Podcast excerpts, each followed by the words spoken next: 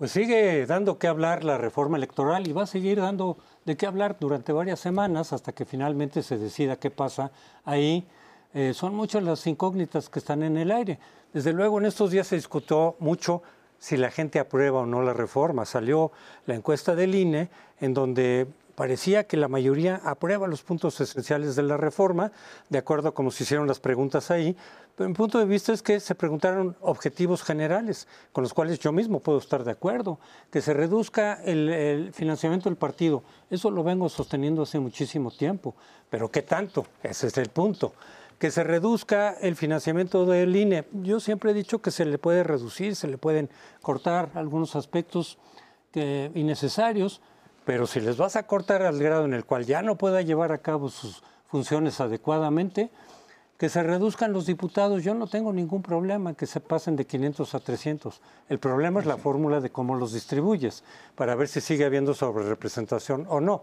Y esos puntos, igual los consejeros, cambiar un poco la fórmula. Yo tengo propuesta de cambiar fórmula para que los consejeros sean más independientes de los partidos, pero esta que se propone ahora, al contrario, los va a hacer, no los va a despartidizar, los va a unipartidizar, que dependa la mayoría de un solo partido, el partido oficial. Entonces, se puede estar de acuerdo con los propósitos generales, pero no necesariamente con los medios, y que eso es lo que no preguntaba la encuesta del INE. En cambio, sí decía que de todas maneras la confianza del INE sigue siendo muy elevada. Por ejemplo, cuando se disgregaba esa pregunta por partido, resulta que el 65% de quienes se identifican con Morena confían en el IFE. Quiere decir que no le están comprando su narrativa al presidente en el sentido de que son fraudulentos, que hacen trampa, en fin, que tienen un partido. En fin, sigue el debate adelante y hay muchas cosas que responder. Yo no estoy seguro que sea debate, ¿no? Parecen más dentelladas que propiamente debate y tampoco creo que el tema sea una cuestión cosmética a cuestiones electorales con el fin de mejorar. Es una reforma política en toda la línea y lo que quiere el Ejecutivo es concentrar más funciones en el control del órgano electoral.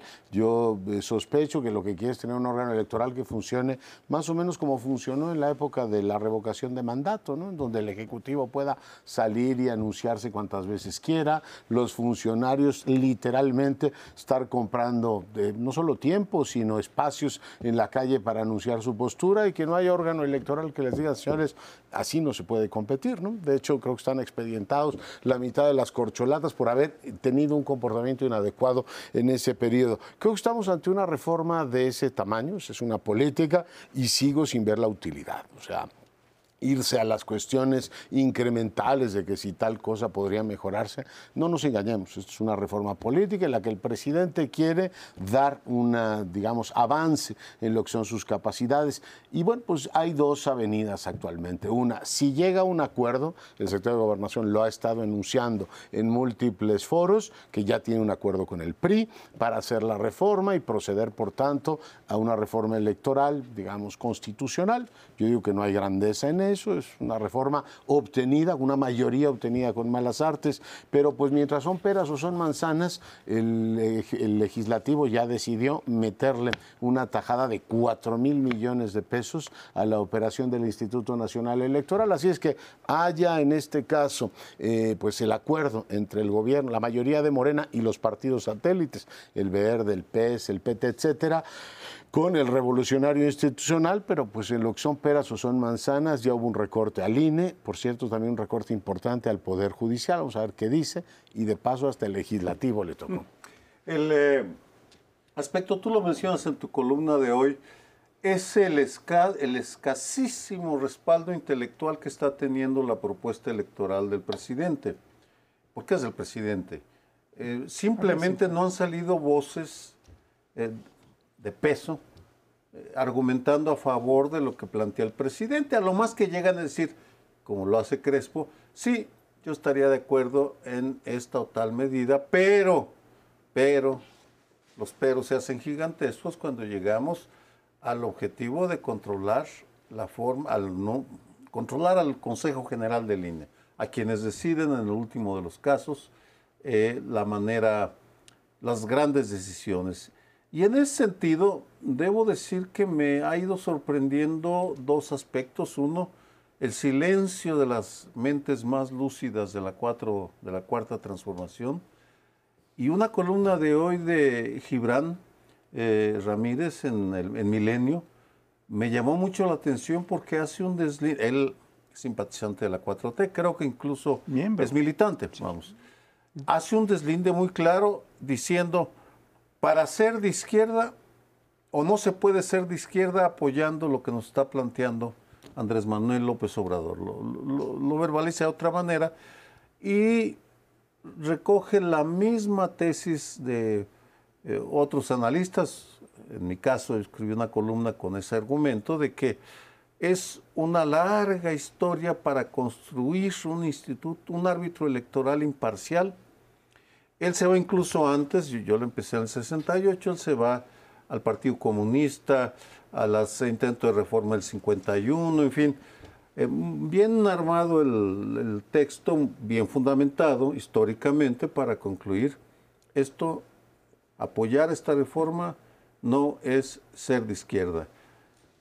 Y la respuesta que recibe hasta donde puedo detectar es el silencio. No hay diálogo, hay consignas, hay frases hechas de que quienes están por en contra de esta propuesta son conservadores, eh, son reaccionarios, quieren preservar sus privilegios. Pues no es el caso, no es el caso. Me parece que es el presidente está equivocándose porque esta reforma no tiene eh, apoyo popular, las encuestas son clarísimas y pese a ello se ha empecinado en que pase. Bien, yo creo que vale la pena puntualizar algunas cosas de lo que ustedes ya han planteado muy bien. Eh, una de ellas es que efectivamente es la iniciativa principal, la del presidente, la que están tomando en cuenta, pero había 50 iniciativas en, en el congelador que, no están siendo siquiera atendidas en los dictámenes que se están previendo, que ahora han movido para diciembre, porque ya vieron que en noviembre no pueden sacar un dictamen que consiga en el Pleno los dos, los dos tercios. Entonces lo movieron para diciembre. Y antes van a discutir con amplitud, como es necesario hacerlo, el, PEF, el, el presupuesto de egresos de la federación, en donde van a rebajar, para empezar la discusión de este presupuesto, discutiendo lo que le van a quitar al INE, al, Instituto Electoral, etcétera, lo cual tiene que ver en alguna forma con la reforma, con, con, con la propuesta de reforma, en fin. Eh, por otra parte, yo creo que vale la pena recordar que si no hay eh, personas de, peso, como decía Sergio, de peso porque son analistas confiables y serios que fundamentan sus opiniones, las tres corcholatas principales, es decir, Sheinbaum, eh, eh, Adán López y Ebrard, han, salido a apoyar en sus mítines la reforma electoral. En cambio, hay un contraste muy fuerte con Monreal. Esto hace y es importante señalarlo porque Monreal coordina una de las bancadas de Morena en, el Senado. Eh, y, ya van dos o tres observaciones que hace una por una, no, no todas de golpe, Monreal. Por ejemplo, la de que no está de acuerdo con que en lugar de cinco grandes circunscripciones haya 32 en las que se van a convertir para elegir todo por representación proporcional en las unidades.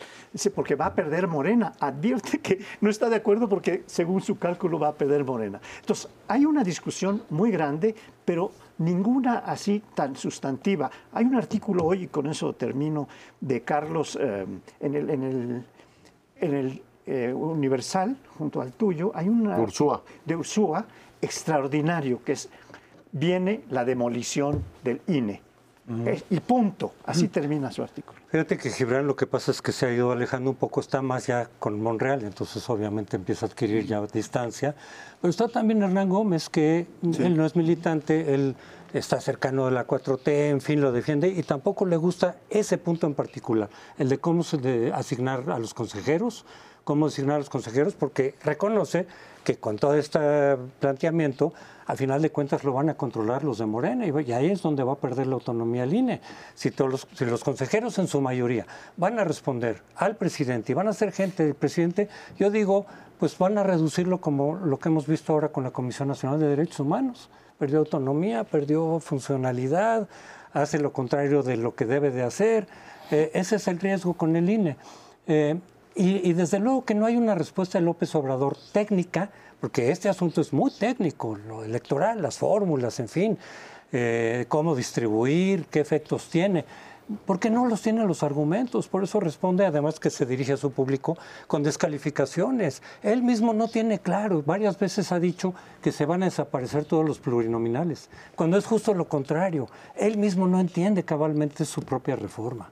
Y bueno, eh, tampoco se entiende muy bien porque en este entorno en el que hay 12.000 asuntos relevantes que atender, toda la atención del país está metida en un asunto que no alcanza a justificarse. Es decir, ¿por qué le urge a este país una reforma electoral? La verdad es que del 96 a la fecha, tú recordabas, Sergio, eh, todavía desde hace bastante tiempo antes, pero el 96 a la fecha hemos tenido una secuencia de reformas y uno, realmente la energía política debe estar centrada en eso yo creo que no se ha justificado. Además decía Diego Valadez un punto que también hay que considerar, está el tema que descompensa no solo el sistema electoral, sino el federal. Y yo entiendo que ahora los gobernadores, igual que las corcholatas, de las oye, todo lo ven fantástico y aplauden y lo que diga el presidente están de acuerdo. Antes, como lo dijo un gobernador de allá por el noreste, dice, no, antes de que diga el presidente yo estoy de acuerdo con él, pero sí decir, oiga, aunque no parezca, somos una república federal y le mete incertidumbre al, al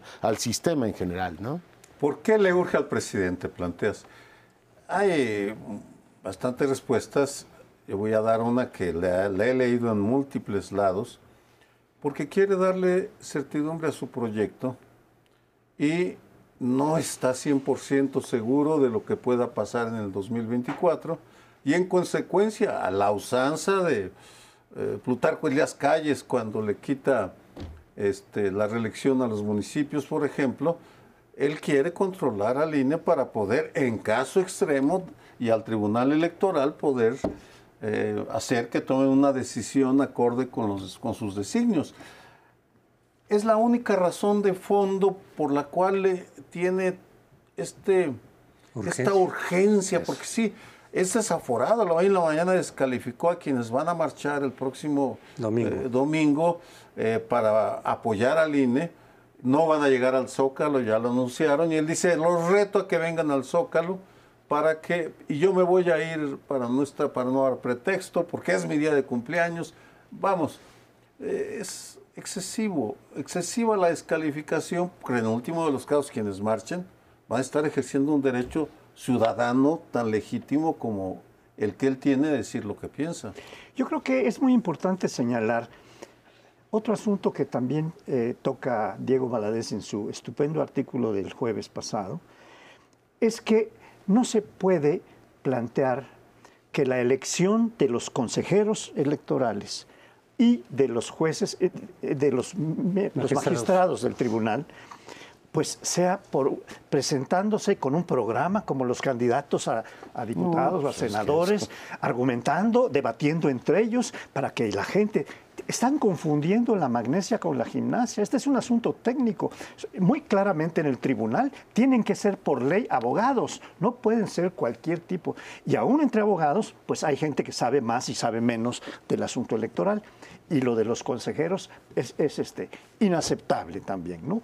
Porque ya estamos en ese problema. No, no, yo, digo que si lo que nos están proponiendo es que en vez de que haya autoridad electoral, los siervos de la nación sean los que organizan las consultas o las elecciones, pues vamos por mal camino. No hay legitimidad intelectual en el planteamiento y no parece que haya tampoco oportunidad política. Es que el propósito es lo que dice Sergio, se vende como algo democrático un mecanismo que realmente le va a garantizar el control del INE, de los consejeros, y de ahí controlas todo el procedimiento. Porque yo sí creo que le importa muchísimo, es fundamental para él ganar el 2024. Se le caería su proyecto si lo pierde. Y quedaría también un poco al riesgo de que le llamen a cuentas de las cosas que pudiera tener por ahí. Entonces él va a hacer lo que haga falta para garantizar el triunfo de Morena. No sé si lo va a lograr, pero de que él va a hacer lo que haga falta, entre otras cosas, tener al INE bajo control. Nos vemos al siguiente segmento.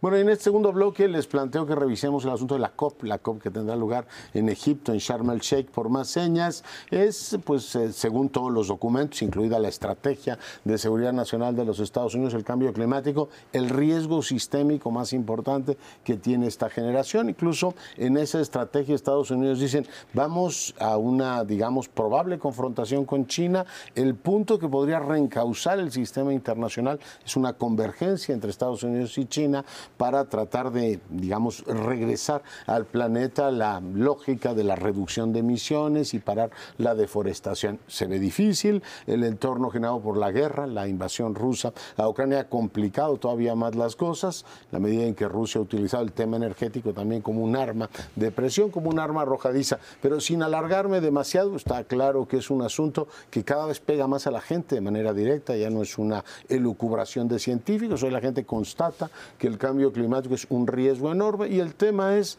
un punto y medio, un, eh, de grados Celsius de incremento de la temperatura podría llevarnos ya a niveles inmanejables. Bueno, arranca esta COP y déjenme aterrizar en nuestro país para abrir la discusión. No sabemos quién va a encabezar la delegación. Eh, hoy con su preguntaba efectivamente a Cancillería, me dice, bueno, lo más probable es que sea la subsecretaria Delgado, pero es probable que la secretaria de Medio Ambiente vaya. Hoy escuchaba a Rocional, entrevistada por López Dóriga, diciendo que a lo mejor le piden al canciller que vaya. Bueno, ya arrancó la cumbre, ¿eh? por más señas, y todavía no saben quién va a ir. Y la verdad es que las la argumentación que se ha oído hasta ahora es de tipo absolutamente general, que México tiene sembrando vida, que estamos comprometidos con las hidroeléctricas, etcétera, pero no hay un recuento. Entre otras cosas porque eh, al Instituto Nacional de Ecología y Cambio Climático le redujeron las capacidades. No hay un recuento de cuánto tenemos en términos de reducción de emisiones, el compromiso como país. Por tanto, igual que ocurrió en Glasgow, y aquí lo dejo, pues México está borrado de la agenda verde, no es una prioridad para este gobierno. Tenemos pendiente, como dijo Kerry, que el presidente de la República nos diga qué acordaron en la visita que tuvo hace una semana Hermosillo, pero estamos oscuras tanto en quién va a presidir la delegación y cuál va a ser la postura de México creo que no estamos oscuras, Leonardo, vamos. Está bien que le quieras, por elegancia intelectual, quieras darle el beneficio de la duda a este gobierno, pero en este tema, al igual que en la vocación autoritaria en el caso del INE y del Tribunal Electoral, no hay ninguna duda. Touché. No es prioridad. Touché. Ni para el presidente, tal vez para algún funcionario menor por ahí, pero fuera de, estos funcionarios menores, está siendo un sexenio nefasto para el medio ambiente por un buen número de razones, desde el empecinamiento del apoyo a la Comisión Federal del Electoral, eh, perdón, electricidad. Electricidad, sí, perdón. como ven, estoy obsesionado por el tema. De los ochentas y ahora.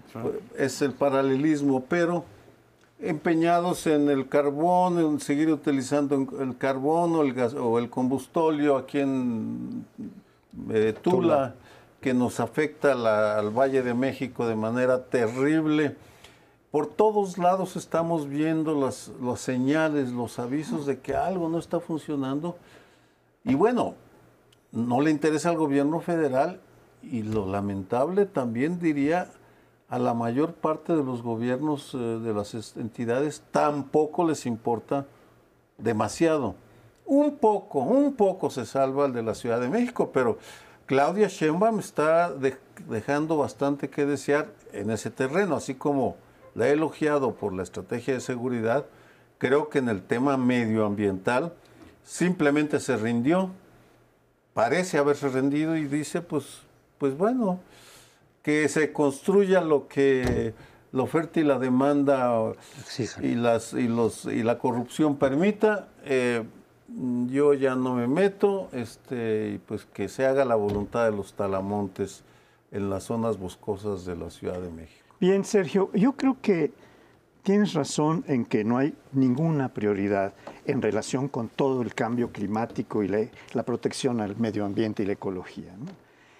Pues si lo hubiera, para empezar, pues no estaría avanzando con el gasto tan brutal que se tiene dos bocas, porque va a producir gasolina que, va a, aventar muchísimas. A una gasolina que nos va a salir carísima si tomamos en cuenta el costo que tienen dos bocas pero eh, pues estamos todavía comprando muchísima gasolina porque es más barata que la que vamos a producir nosotros. Entonces, es, terrible la contradicción. Quiero citar al, secretario general de las Naciones Unidas, que hace una propuesta verdaderamente interesante. Dice que las economías petroleras, que las compañías petroleras deben pagar un impuesto especial por las emisiones que están haciendo los hidrocarburos afectando al planeta. Que por lo menos les cobren para que ese dinero se dedique a la educación y a, combatir el cambio climático antropogenerado, generado por los seres humanos. Entonces, esto es lo que a mí me parece que está ocurriendo. En México no solo no hay prioridad, hay prioridad que para muchas otras cosas que están en contra de, de impulsar el cambio climático. Sí. Eh, el, producir energías limpias, etcétera, fue uno de los 100 compromisos que él hizo cuando tomó posesión como presidente. Era de esos 100 compromisos que varias veces ha dicho ya están cumplidos, salvo dos, el de Ayotzinapa y el de que se descentralizara la estructura gubernamental en diferentes estados, es lo que ha dicho que faltaban. Lo de Ayotzinapa ya lo da casi por, por hecho, pero bueno, ya lo hemos platicado. Pero uno de los, de los compromisos que él ya da por hecho es energías limpias. Eh, y no, pues más bien lo ha hecho o lo ha dicho retóricamente, pero en la práctica, con todo esto de sus bocas, etcétera, pues en realidad lo ha descuidado. Yo diría que mucho más que los gobiernos anteriores, no que estuvieran perfectos lo que hicieron otros gobiernos, pero sí le pusieron un poco más de atención al asunto este, ambiental sí impulsaron, sí presionaban incluso a Estados Unidos, que tenía reticencia. Biden ahorita está más en esa línea, pero los anteriores presidentes de Estados Unidos tenían más reticencia, pues a apoyar los acuerdos de Tokio, los de París, para, porque también tienen mucho petróleo y no quieren renunciar, y mucho carbón, y no quieren renunciar a su explotación. Pero ahorita más bien, en realidad en los hechos, nuestro gobierno dio pasos para atrás. Y, eh, eh, y pues entonces en ese sentido, pues realmente las políticas que se están haciendo, pues nos van a rezagar no sé cuánto tiempo en volver a retomar una política pro medio ambiente, pro ecología, pro energías limpias, que tenemos un potencial enorme con los desiertos, con el viento, etcétera, pero se está descuidando y metiendo todo, digamos, en dos bocas que además quién sabe cuánto va tiempo se va a tardar en recuperar esa inversión gigantesca. Pues, de, momento lo que tenemos es efectivamente eh, una prioridad nula en materia en materia ambiental, es verdad. Eh, incluso el presidente ha descalificado, no con dos bocas, sino con el tren Maya, a todos los ecologistas diciendo que son un atajo de impostores. Bueno, lo que suele decir de ellos, que sabrá Dios qué intereses están defendiendo, pero tampoco en materia de reducción de la deforestación podemos tener indicadores incontrastables. El presidente sigue defendiendo genéricamente que Sembrando Vida es el proyecto de reforestación más importante del planeta sin que haya un estudio concluyente que diga, oiga, México, y si fuese cierto, lo irían a decir a Sharm el Sheikh con fotos de satélite. Mire, este país ha frenado, en este caso, la deforestación de esta manera. Igual que espero, déjenme introducir otro elemento, que Lula el año próximo, o ahora que venga en noviembre, diga, mi compromiso, además de con el pueblo brasileño, es demostrarle a la humanidad completa que Brasil va a defender el pulmón de la planeta, del planeta, que es la región amazónica. Pero si tú no tienes esos elementos, pues es claro que se desdibuja tu posición en Egipto. Va a decir, si los tuvieses, como si tuvieses una selección competitiva, vas a Qatar y la presumes. Aquí irías a Sharm el Sheikh y dirías, aquí está. Pero el hecho de que no haya una cabeza de la delegación de, permite suponer o intuir que los datos no son tan contundentes, ¿no? Tal vez también es, una, es un indicador este hecho, me, me, refiero a que no, que cuando ya empezó la cumbre todavía no deciden quién va a encabezar la delegación mexicana, tratándose de un evento de tanta trascendencia mundial, además de ilustrar eh, el poco, la poca prioridad, eh, ilumina un rasgo que está haciéndose cada vez más eh, definitorio de este gobierno, que es la desorganización. Hay amplias franjas de la Administración Pública Federal, no sé qué porcentaje, porque no hay eh, cálculos, están gigantescos, dos, tres millones de personas ahí trabajando para el gobierno federal, pero sí hay indicios de que en temas tan importantes como este, la desorganización es la norma, lo cual lleva pues a preocuparse eh, muchísimo de lo que vaya a pasar. Eh, bueno, lo que ya pasó, ahora estamos pensando, decía Crespo, ¿cómo le vamos a hacer para reconstruir? Pues sí, yo creo que ya en aquellos lados que están dados por desahuciados, uno piensa, pues, ¿qué se va a hacer en el 25 eh, para recuperar algo del terreno perdido? Bien, estos elementos que usted han dado de la deforestación están eh, también en relación con los daños que causa el carbono, no solo a la atmósfera, sino a las aguas. Mm. La Tierra no está siendo capaz de, eh, de absorber esas eh, emisiones para que causen menos daño al planeta. Siguen desapareciendo estas cosas en el mar, los, eh, siguen desapareciendo especies marinas, algas marinas, en fin. Estamos en una situación en donde México, que sí venía cumpliendo en gobiernos anteriores, en el de Peña Nieto, aunque eh, tenga muchos otros errores, estaba cumpliendo con el compromiso adquirido eh, en el Pacto de París, en donde se dijo la cantidad de emisiones que iban a reducir y México se comprometió. Bueno, no está ahora México en la posibilidad de cumplir con los compromisos que hizo en el Acuerdo de París. Eh, entonces esto es gravísimo. Eh, decía Sergio que hay mucha desorganización en esta cuestión ecológica. Yo creo que en muchísimos temas, yo creo que es uno de los sellos de este gobierno, por la idea de que se está haciendo una revolución, pacífica, pero revolución a diferencia de lo que son los gobiernos reformistas, que eso siempre lo ha rechazado López Obrador. Entonces la revolución te lleva, o la idea revolucionaria, a los cambios dramáticos, a destruir lo que había sin planear lo que lo va a sustituir, y entonces viene la destrucción del seguro popular, sin saber qué es lo que lo va a sustituir, con más planeación, con cierta, eh, con menos improvisación. Eh, y de ahí el desabasto, y así en muchos temas. Es esta idea de decir, tenemos que transformar el país en seis años a fondo, y entonces la consecuencia es la improvisación. Entonces, volviendo a lo ambiental, está el tema del agua, que ya no nos dio tiempo de abordar también. Hoy dijo el presidente, es que se estaban punteando la número uno y dos de la Conagua, y tenemos un país que está pues muriéndose de sed. Tú puedes hacer todas las revoluciones que quieras, pero sin agua no vas muy lejos, igual que con un medio ambiente deteriorado. Pero tenemos una breve pausa, regresamos en un instante.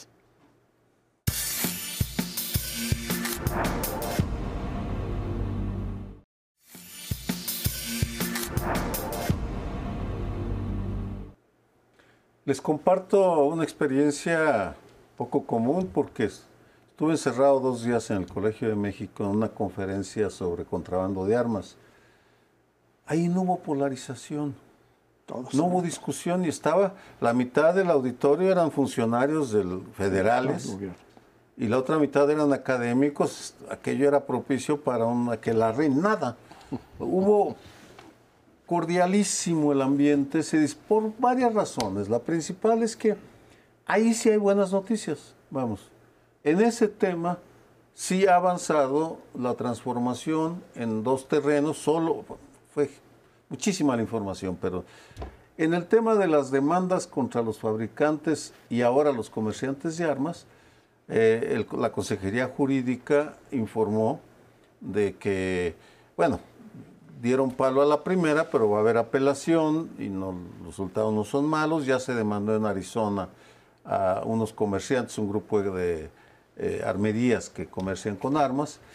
Y después el, jefe de la eh, unidad de, América del Norte, Roberto Velasco, un joven eh, muy conocedor del tema, nos explicó cómo va avanzando el entendimiento bicentenario entre Estados Unidos y México, porque hay un esfuerzo muy serio de meter en un marco integral eh, armas, narcóticos, migración, y lavado de dinero.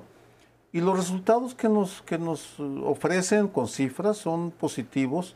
Eh, crecen la cantidad de armas y munición decomisada, todavía no a los niveles que se debiera.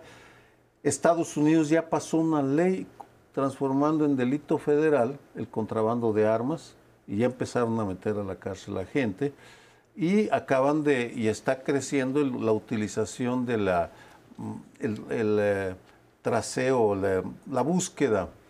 La trazabilidad. La trazabilidad de las armas usadas en, homicidios a armerías eh, en Estados Unidos, lo cual permitió hacer esta demanda de Arizona.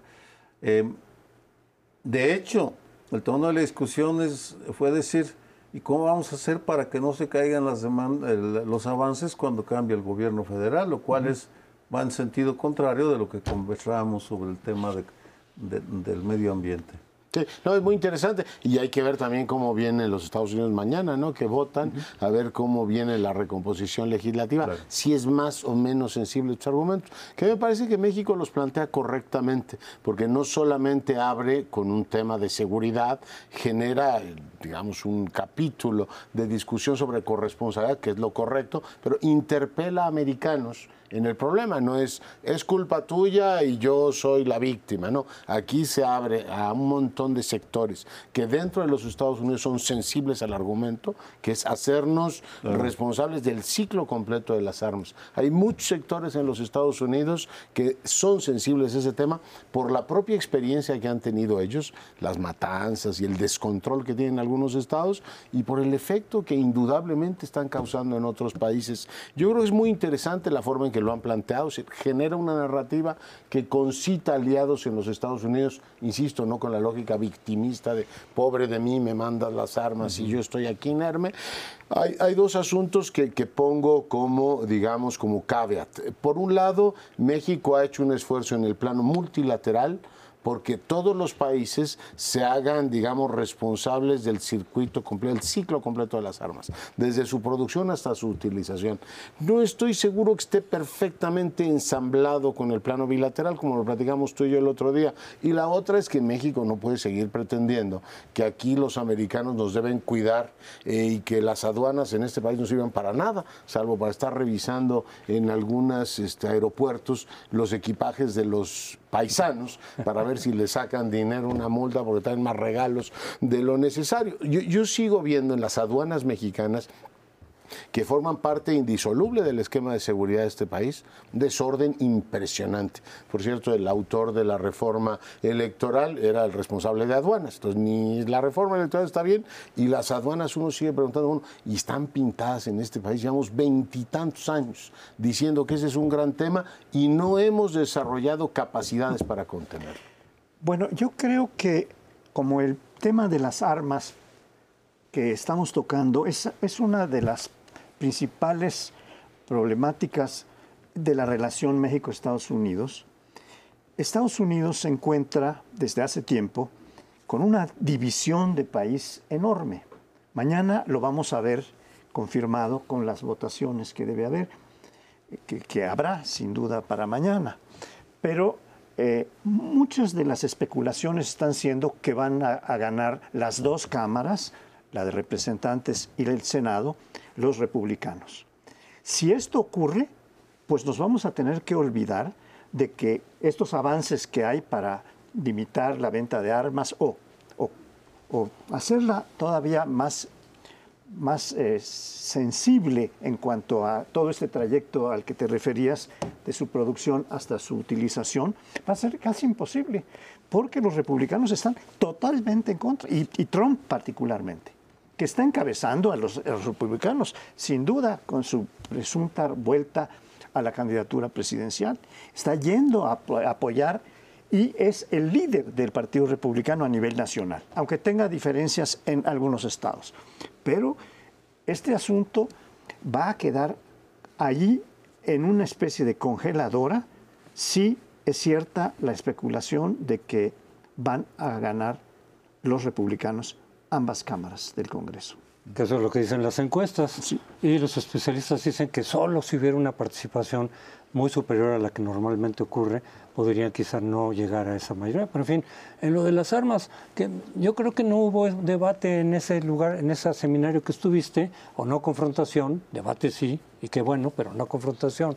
Y choque porque ahí sí hay un acuerdo, es decir, un acuerdo muy amplio de todos los mexicanos al margen de sus otras preferencias políticas, etcétera, de que eso nos daña gravemente, de que eso hay que buscarle por dónde de tal manera que, bueno, pues ahí en ese tema por lo menos hay un consenso, tanto en el objetivo como quizá en los medios para tratar de conseguirlo. Pero yo sigo viendo la dificultad en el lado de Estados Unidos, que aunque efectivamente hay mucha gente allá, incluso legisladores, en fin, gente de distintos niveles, que tampoco están de acuerdo con la política de, de cómo se hacen y se venden las armas allá, porque también hay costos para ellos, ¿no? El que cualquiera pueda comprar un arma si de repente sale y mata a, quien está pasando por ahí.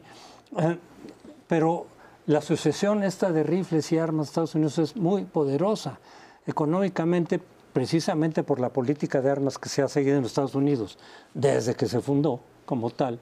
Son muy poderosos, entonces influyen, compran este, legisladores, eh, los apoyan de, seguramente de muchas otras maneras, de tal manera que no logran limitar significativamente, algo se ha hecho desde luego, pero no se logra limitar significativamente esa práctica tan liberal que tienen en relación con la producción y sobre todo con la venta de las armas, que indirectamente nos ven a perjudicar a nosotros. Tienen razón en, en las dudas y escepticismos, pero al mismo tiempo eh, es indudable que México, el gobierno de México, decidió meterse a una batalla de largo plazo que hay que garantizar que se mantiene después de este gobierno. Porque durante la primera demanda, la primera demanda del juez de, Boston, la cantidad de eh, escritos de amigos de la Corte que se enviaron al, a este juez federal fue impresionante. 50 condados o municipios, incluidos tres en Texas, enviaron, firmaron un, documento apoyando a México, 17 los procuradores de 17 estados, cierto, la mayoría demócratas, pero lo que el gobierno de México no había rehusado o había evadido involucrarse en esa batalla porque pues tenía miedo de que hacer enojar a Estados Unidos. Finalmente entendieron que es perfectamente legítimo hacerlo en la cultura estadounidense, tú demandas, vamos, no pasa nada. Y está, y está la pista judicial, porque la política se había hecho, ¿no? Yo recuerdo Calderón fue y les dijo ahí en el Congreso que las armas, pero no había tenido consecuencias. Mi impresión, Sergio, no sé si lo discutieron en el seminario, es que falta todavía encaminar más el tema de las percepciones. Los americanos son muy sensibles al tema. Yo recomiendo mucho ver Ozark, que es una serie que está en Netflix, de cómo son sensibles al tema de qué beneficia a los cárteles mexicanos, pero no hablo de ficción, hablo también de una, que una cosa que le preguntó una reportera canadiense al presidente de la República en la mañanera la semana pasada. Dice, si compramos aguacate en México, ¿estamos beneficiando a los carteles? O sea, ese tema les es muy sensible. Bueno, hay que enderezar la, la conversación y las percepciones entre ellos. ¿Cómo? Que, había una campaña en contra del aguacate mexicano. No, y el presidente dijo que no, que ellos estaban manteniendo eso, pero fue muy interesante que le preguntara eso. Si lográramos utilizar el brazo mexicano de comunicación, que a este presidente le importa, pero para adentro, no hacia afuera, decir, oiga, el ciclo completo de las armas beneficia a los cárteles, no nos peleemos, son los cárteles mexicanos los beneficiados de ese comercio.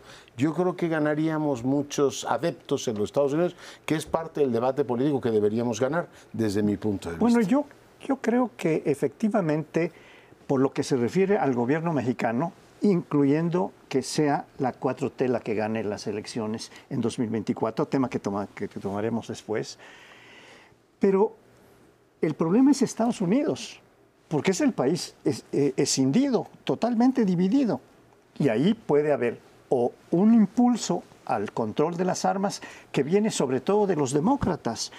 Pero si los republicanos se vuelven hegemónicos a nivel legislativo, eso hay que prever que va a frenar la- el control sobre las armas. Mira, eh, sí, eh, se nos olvida o, o olvidas, eh, Francisco José, el tema judicial. Esta es una batalla muy jurídica y los jueces también están divididos, pero es ahí donde vienen todas las estrategias de que van con los jueces liberales unos o los conservadores. Es una guerra de movimientos y de trincheras apasionante eh, y que seguirá todavía muchos años, así que regresaremos sobre ese tema. Por ahora nos vamos.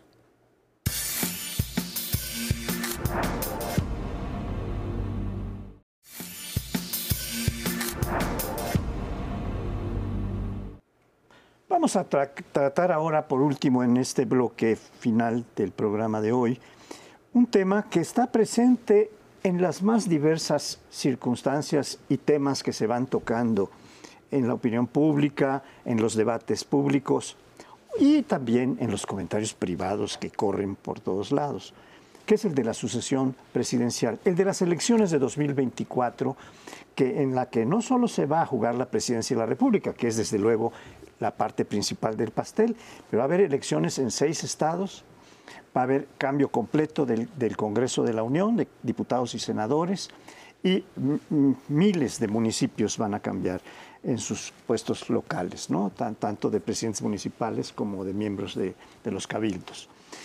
Pero lo que yo quisiera poner a su atención es que todos los días se está haciendo campaña cuando la ley electoral y la apoyada en la Constitución, por supuesto, ha establecido, no sé si bien y mal, yo creo que eso es muy discutible, pero está establecido en la ley que hay un tiempo de pre-campaña, hay muy breve, hay un tiempo de campaña, 45 días o algo así para, para algunos es un poco más grande, cuando es para presidente es más Tres- amplio, tres cuando es para gobernadores, para senadores es de 30 días, en fin.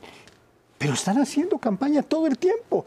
Cada vez hay más espectaculares que promueven a uno o a otro de las corcholatas. Cada vez hay más intentos de empezar a, a lograr un, un candidato de la oposición y no se puede lograr. Por cierto, que hubo una presentación de cinco aspirantes priistas a la, a la- a la candidatura presidencial que se reunieron y dieron una serie de opiniones respecto de qué es lo que hay que hacer. Antes de llegar a una coalición, tenemos que decidir qué pasa con el INE. Y después de eso, donde damos garantía de que hay un buen árbitro, entonces veremos a ver si nos aliamos y con, quién nos aliamos. Esto es algo muy interesante que plantearon estos, estos cinco, que luego mencionaré sus nombres si quieren. Yo- creo que hay un tema central en lo que comentas que nos eh, vincula con el debate del primer bloque y es el asunto de la actividad electoral y el dinero. Se dice que hay que gastar menos dinero en el electoral. Yo me pregunto si esos espectaculares que aparecen por todos lados son gratis, igual que los que aparecieron en la revocación de mandato y nunca nos enteramos de dónde salieron. Si esas movilizaciones, aunque uno no sepa más que eso de este país, sabe que si reúnen a tres, cuatro o cinco mil personas se no meten, es porque espontáneamente un grupo de ciudadanos ha hecho, ay mira qué interesante, voy ir al planteamiento municipalista de tal o cual candidato. Hay gente que alquila fuerzas para movilizarse y estar efectivamente en esos lugares. Y así se ha hecho política en este país desde tiempos inmemoriales. Y todo eso cuesta mucho dinero.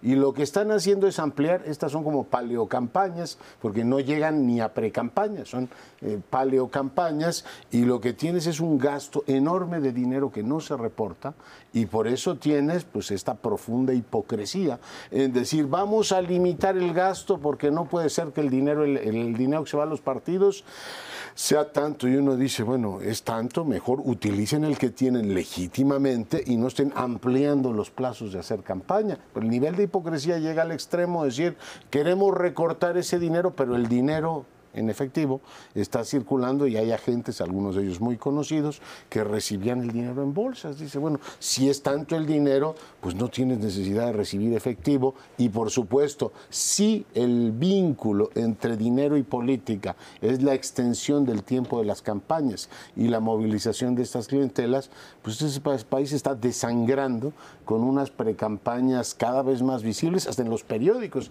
Hay ya sección de qué han hecho los funcionarios que tienen pues, todos ellos delicadísimas funciones. ¿no? Uno es secretario de Gobernación, el otro es secretario de Relaciones Exteriores y la otra gobierna la Ciudad de México. Y uno dice, por cierto, ¿dónde está la Ciudad de México en la COP de Sharm el Sheikh? Tampoco sé. ¿eh? A lo mejor estaría mejor ahí que en Sinaloa grillando. Pregunto yo, ¿no?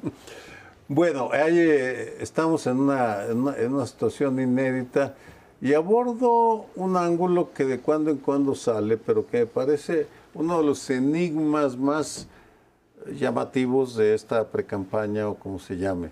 Ricardo Monreal, una de las figuras claves en el manejo del poder en el Senado de la República, eh, con un poder que desconocemos, con intenciones que también desconocemos porque eh, insinúa que no se va a quedar tranquilo, pero no da el paso para salir para salirse de Morena e irse otro, como candidato a otro partido. Y hay todo tipo de especulaciones. Lo que, lo que sí me parece es que ya pronto vamos a saber cuál es el eh, tamaño de sus bases sociales, porque él eh, iba a presentarse su campaña, hasta donde sé, el 14 de noviembre, el próximo lunes, en el Auditorio Nacional, y decidió moverlo a un espacio el doble de grande. No recuerdo si la Arena México o el Palacio de los Deportes, pero en todo caso es un espacio el doble de tamaño. En lugar de 10, 12 mil personas, le caben 20 mil o más. Aquí es la la apuesta que hace de que sí es capaz de llevar gente de Zacatecas, de la Ciudad de México, no lo sabemos, porque mientras sí hay indicios de la fuerza que tiene eh, Claudia Sheinbaum, eh, eh, Marcelo Ebrard, sobre la fuerza real, la base social de Monreal, lo desconocemos, pero pronto lo iremos sabiendo y también pronto sabremos de qué, cuáles son sus posturas, porque dentro de los cuatro, es en el tema que, yo sigo, seguridad, es el que ha hablado más claro de que no está bien la estrategia que está siguiendo el gobierno federal, que hay que revisarla. Eh, y hace, lanza algunas ideas, pero sin aterrizarlas del todo. Yo creo que Moreno sabe que no tiene ninguna probabilidad dentro de Morena. Está calculando sus tiempos, pero de hecho está preparando el terreno para que eventualmente se, vaya a otro lado. Creo que seguiría Movimiento Ciudadano. Pero en fin, ahí... ¿Tú crees que se va a Movimiento Ciudadano? Es muy cercano de Dante Delgado, muy cercano. No sé si como presidente o candidato presidencial o alguna otra cosa por ahí, no sé. Pero yo creo que se iría directo, yo creo que está incluso platicado con Dante Delgado de que lo recibe de alguna manera a, Monreal. Y él está calculando sus tiempos. Mm, es muy astuto. Pero de, cualquier manera, cuando empezó, cuando se dio el banderazo informal, pero real políticamente, a estas precampañas dentro de Morena, dijimos, puede haber un riesgo de que se confronten, se golpeen, se metan patadas por debajo de la mesa. Sí, pero la ganancia creo que va a ser superior para Morena, para quien quede de candidato. ¿Por qué? Porque al tener esa contienda ya abierta, jalas a los reflectores. Está todo el tiempo hablándose de los precandidatos. Eh, y eso se traduce en reconocimiento de nombre y eventualmente se traduce en mayor intención de voto. Sí, desde luego, está muy claro. Entonces ellos están... Ahora, el problema es, siempre están rompiendo la ley. No les preocupa no solamente con la cuestión de los tiempos, sino sobre todo, para mí más importante, el uso de recursos públicos para la publicidad, porque eso además es un delito, no es solamente una falta administrativa, es un delito electoral, que ya sabemos que se pueden cometer, ya lo hemos visto, sin que realmente se aplique la ley. Decían en la mañanera el otro día, esos críticos que están diciendo que puede haber fraude del 2024 de parte del gobierno. Bueno, pues es una- un pronóstico a partir de lo que estamos viendo. Ya vimos cómo hacen sus elecciones internas, con qué cantidad de ilícitos se hicieron la elección interna de Morena. Estamos viendo ahorita que desde ahorita se está rompiendo la ley con lo de los recursos. Sí, claro. Yo creo que sí tendría que, eh, cuando finalmente se haga una reforma electoral, si no es ahorita después, que impedir que eso ocurra de otra forma. Que renuncien. ¿Quieres hacer campaña? Renuncia a tu cargo. Porque no solamente que sea una antes. cuestión de inequidad, no, es que está afectando a todos los ciudadanos al descuidar su propio, al descuidar no, su pero- propia función. pero- Vean en gobernación nada más. Vean en gobernación. Pero habría que apuntar en relación con lo que planteaba Sergio, de que está buscando Monreal un, un local gigantesco para llevar masas, que hace poquito anunció que tiene más de 100 organismos que apoyan su posibilidad de ser candidato en la República. Ahí vamos a ver lo que tú ya apuntabas. ¿De veras tiene esta fuerza electoral? Esto también puede ser relacionado con lo que dice José Antonio, que es, le está vendiendo ya claramente quién puede tener esta base de apoyo electoral. Solo yo. Cualquiera de los otros no lo tendría. Entonces, esta podría ser. Todo eso una cuesta dinero. Pues el tema es que vas ampliando y todas esas vas y llevas 24 mil o 40 mil. Pues el tema es cuánto dinero tienes para movilizar eso. No es un asunto de yo he persuadido a ciudadanos. Entonces, bueno, el gran tema sigue siendo ese. Se alargan las campañas y lo que estamos haciendo es gastando dinero público y probablemente ilegal de otras partes en un propósito que debería irse a, digamos, en un propósito no legítimo en este momento. Pero bien, se nos está terminando el tiempo y como este es un asunto de gasto público que se está utilizando para las campañas, vamos a tener que seguir trabajando el tema. Nos vemos la semana entrante. Buenas noches.